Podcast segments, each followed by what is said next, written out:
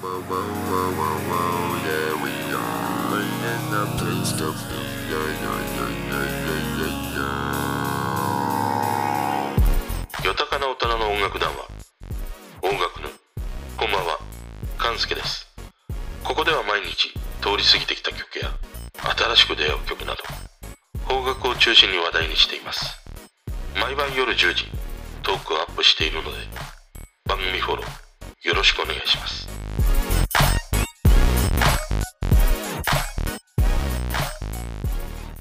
今日は昨日放送された患者もの恒例企画、売れっ子プロデューサーが選ぶ2020年間ベスト10のね、話をしたいなと思います。まあこの企画はね、毎年こう楽しみにしていて、あの今までにもこれをきっかけにね、えー聞くということがあったんでね、例えば吉沢佳代子残ってるとかね、去年紅白にも出たあのミレーとかもこの企画をきっかけに知って聞くということがあったからね、いや今年は誰をね、紹介してくれるんだろうと思って。でね、まず見た印象としてはね、松田谷光一がやっぱりちょっとマニアックだなと思って、なかなかマニアックだないうことなんだよね。あとはね、まあ今までにもその俺自身がトークでね話をしたアーティストが何人かピックアップされていて、いや君たちよくね、分かってるねっていう、まあ素人がプロにね、上から目線で語るという。例えばね、えー川谷絵音が4位に挙げていた佐藤萌歌メルトビターとかね、これは彼女のあのアルバムのグリーンツというアルバムを聴いて、駄菓子屋のね、ガチャガチャのように次何が出てくるかわからない、そんな楽しみがあるね、アルバムだというね、話をしたり、あとはね、石渡淳二が挙げていたリリアだね、浮気されたけどまだ好きって曲。まあこれは今をもう代表する曲だからね、その曲作りや曲の広がり方とかね。あとは、まあ2021年、えーより飛躍するであろうというね、トークで話した藤井風だね。まあこれは3人が3人とももう天才と認めたほどの彼だからね。より2021年お茶の間で多くの人に知られるということになっていくんだろうね、きっと。そしてね、まあよくぞ今回紹介してくれましたっていうね。いや、ハマるわっていうね、そんな3組をね、ピックアップしました。まずね、1組目、川谷絵音が2位に挙げていたずっと真夜中でいいのに暗く黒くだね。あの、いわゆる夜系と言われてね、夜遊び、夜しかずっと真夜。まあ、夜遊びと夜しか聞いてきたんだけど、ずっと真夜だけね、聞いたことがなかったんだよね。で、今回この暗く黒くというのを初めてちゃんと聞くとさ、いや、すごい曲だなと思って。あのこう転調していく感じとかね、何よりもこのボーカルの茜の歌声がいいなというふうに思ったね。あの、ヨルシカとかさ、夜遊びとか、あとヤマとかね、彼女たちの歌声と比べると、このずっと前のボーカルの茜の声ってさ、ものすごくこう血が通っているんだね。なんか体温感じるというのかな。それが他のこのね、夜遊びとかヨルシカと違うなというふうに思いましたね。で、なおかつね、彼女のファルセットがすごく良くて、彼女のファルセットって、もうなんか彼女自身の感情を解放したかのようなさ、叫び声にも似たものを感じるんだよ。だから、すごくなんかね、切なくなるんだよね。俺はね、この、ずっと前のボーカルの茜の最大の魅力はファルセットにあるなぁと思いながらね、聞きました。ちょっとね、他の曲も聴いてみたいな、というふうに思ったのが、このずっと前の中でいいのにでしたね。そしてね、二組目。これは、蔦谷光一が8位に挙げていた、ワンデイ、思いの丈ですね。まあ、関ジャニの誰だったかもね、この MV が流れたら思わず、あ、かっこいいって言っていたように、いや、かっこいいなっていう、えーそんなバンドサウンドでしたね。とにかくあの、リズムがすごくいいなという。でね、このワンデーをちゃんとこう聞いてみると、俺はね、なんとなくその既視感を覚えたのね。で、その既視感で重なったところが、ヒゲダンなんだよね。なんとなくそのサウンドというかな、メロディーがヒゲダンに似てるなと思って。で、彼らのことね、少し調べていくと、今までやっぱり聴いてきた曲の原点がブラックミュージックだったりするんだよ。だからヒゲダンもやっぱりブラックミュージックだから、そこでなんか似た音に感じたのかなと思ったりしたね。ただ彼らにはやっぱりヒゲダンにはない魅力がいっぱいあるからね。あの、ボーカルのね、ファルセットの歌声というものもなんか、ものすごくこう、魅了されるしね。でね、このワンデー以外の曲で、夏の幻とか、産声とかあるんだけど、そこら辺聞くとさ、もうすでにやっぱりね、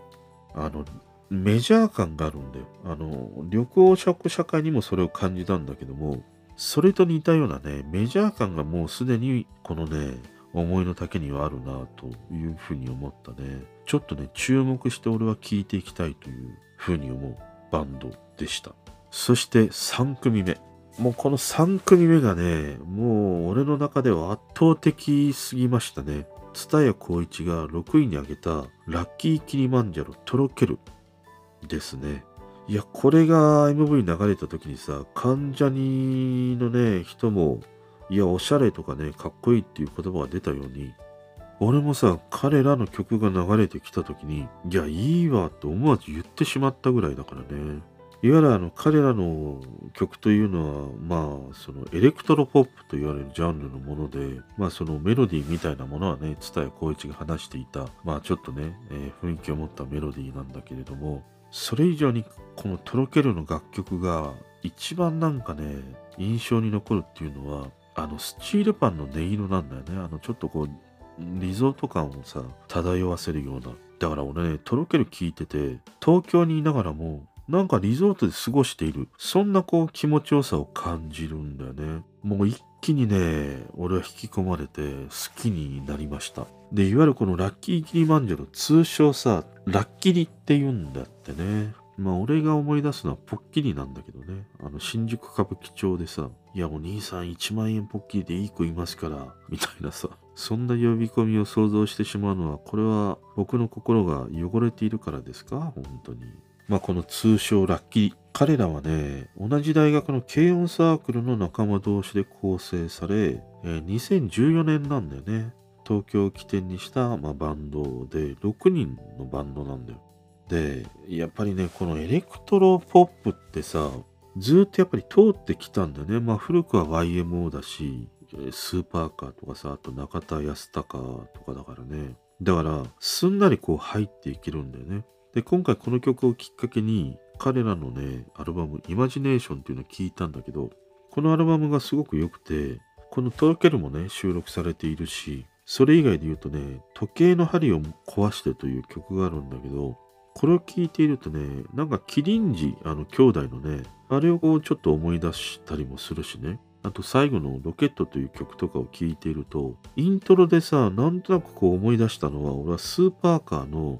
夢際ラストボーイだったりしたんだよ。あの、映画ピンポンのね、曲。だから、その彼らの曲って、いわゆるそのエレクトロポップをずっと聴いてきた世代の人たちからすると、ものすごくね、なんか懐かしい安心感があるんだよ。にもかかわらず、まあ今のね、現代曲のアレンジもあったりもするし、やっぱりこのね、スチールパンの音色がすごく心地がいいね。あのアルバムの中にね、このとろける以外にも、春はもうすぐそこという曲にもこのスチールパンが使われているんだけれども、この音が入るだけで一気にもうリゾートになるんだよね。いや、すごくね、俺はもう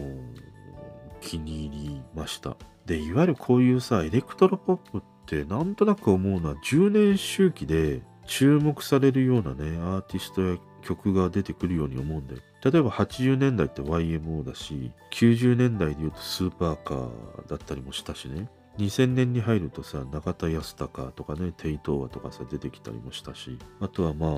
Perfume とかきゃりーぱみゅぱみゅとかね、彼女たちを代表するようなものだったりもするでしょ。だから、きゃりーからちょうど10年ぐらい経つからね、もうそろそろなんかこういうエレクトロポップで注目されるような楽曲がそろそろ出てくるんじゃないかなと思ったりはするんだけども、ただそれが、まあ、ラッキリかと言われると、まあ、ラッキリはちょっとおしゃれすぎるからね。ちょっと大人っぽいからさ、ただね、すごくいいなと思いましたね。ちょっともういろいろと聴いていきたいバンドです。あとね、ちなみにこのアルバム以外で言うと、あの街中をずっと歩きながらね、歌う MV があって、一人の夜を抜けというね、曲とかも良かったし、あと昨日話したあのディッシュにもね、楽曲提供していて、サウナソングというね、曲があるんで。で、これを彼らがセルフカバーしていたりもするんだけど、この曲もすごくね、良かったりしましたね。まあ何にしてもね、よくぞ、ツタヤ紹介してくれたというね、このラッキーキリマンジャロだったりしました。あとはね、えー、このランキングにはないんだけども、ちょうどね、ハマって聴いていたアーティストがいて、あのー川谷絵音がさ、夜遊びの群青の話をした中で、プラソニカっていうユニットがあるっていう話をしていたのね。まあ、このプラソニカっていうのが、例えばあの夜遊びのボーカルのイクラとかがね、参加している、まあ、ユニットなんだけど、その中に、西名っていう女の子がいるんだよ。でね、俺、西名が歌う夜間飛行っていう曲にちょうどハマっていて、ちょうどこの夜間飛行ってさ、あの、シティポップ調のメロディーなんだよね。だからすごくなんかね、お気に入りで聴いていて、いや、なんならこの西名の夜間飛行とかさ、そこら辺上げてくんねえか、川谷絵音と思ったりはしたんだけど、俺はね、おすすめの一曲だったりしますね。とまあ、ね、今日はね、この関ジャムの恒例企画、売れっ子プロデューサーが選ぶ2020年間ベスト10の中から、いや、よくぞ紹介してくれたっていうね、3組ピックアップしてみました。またね、同じようにこの番組を見ていて、いや、この曲が良かったわとかね、もっといい曲ありますっていうね、ことがあったらぜひね、教えてください。今日もね、昨日の患者もを見ての話でした。それでは。聞いてくれてる人とつながりたいから番組フォローされたら嬉しいし Twitter もフォローしてほしい俺の知らない曲とか教えてもらいたいな今日も聞いてくれてありがとう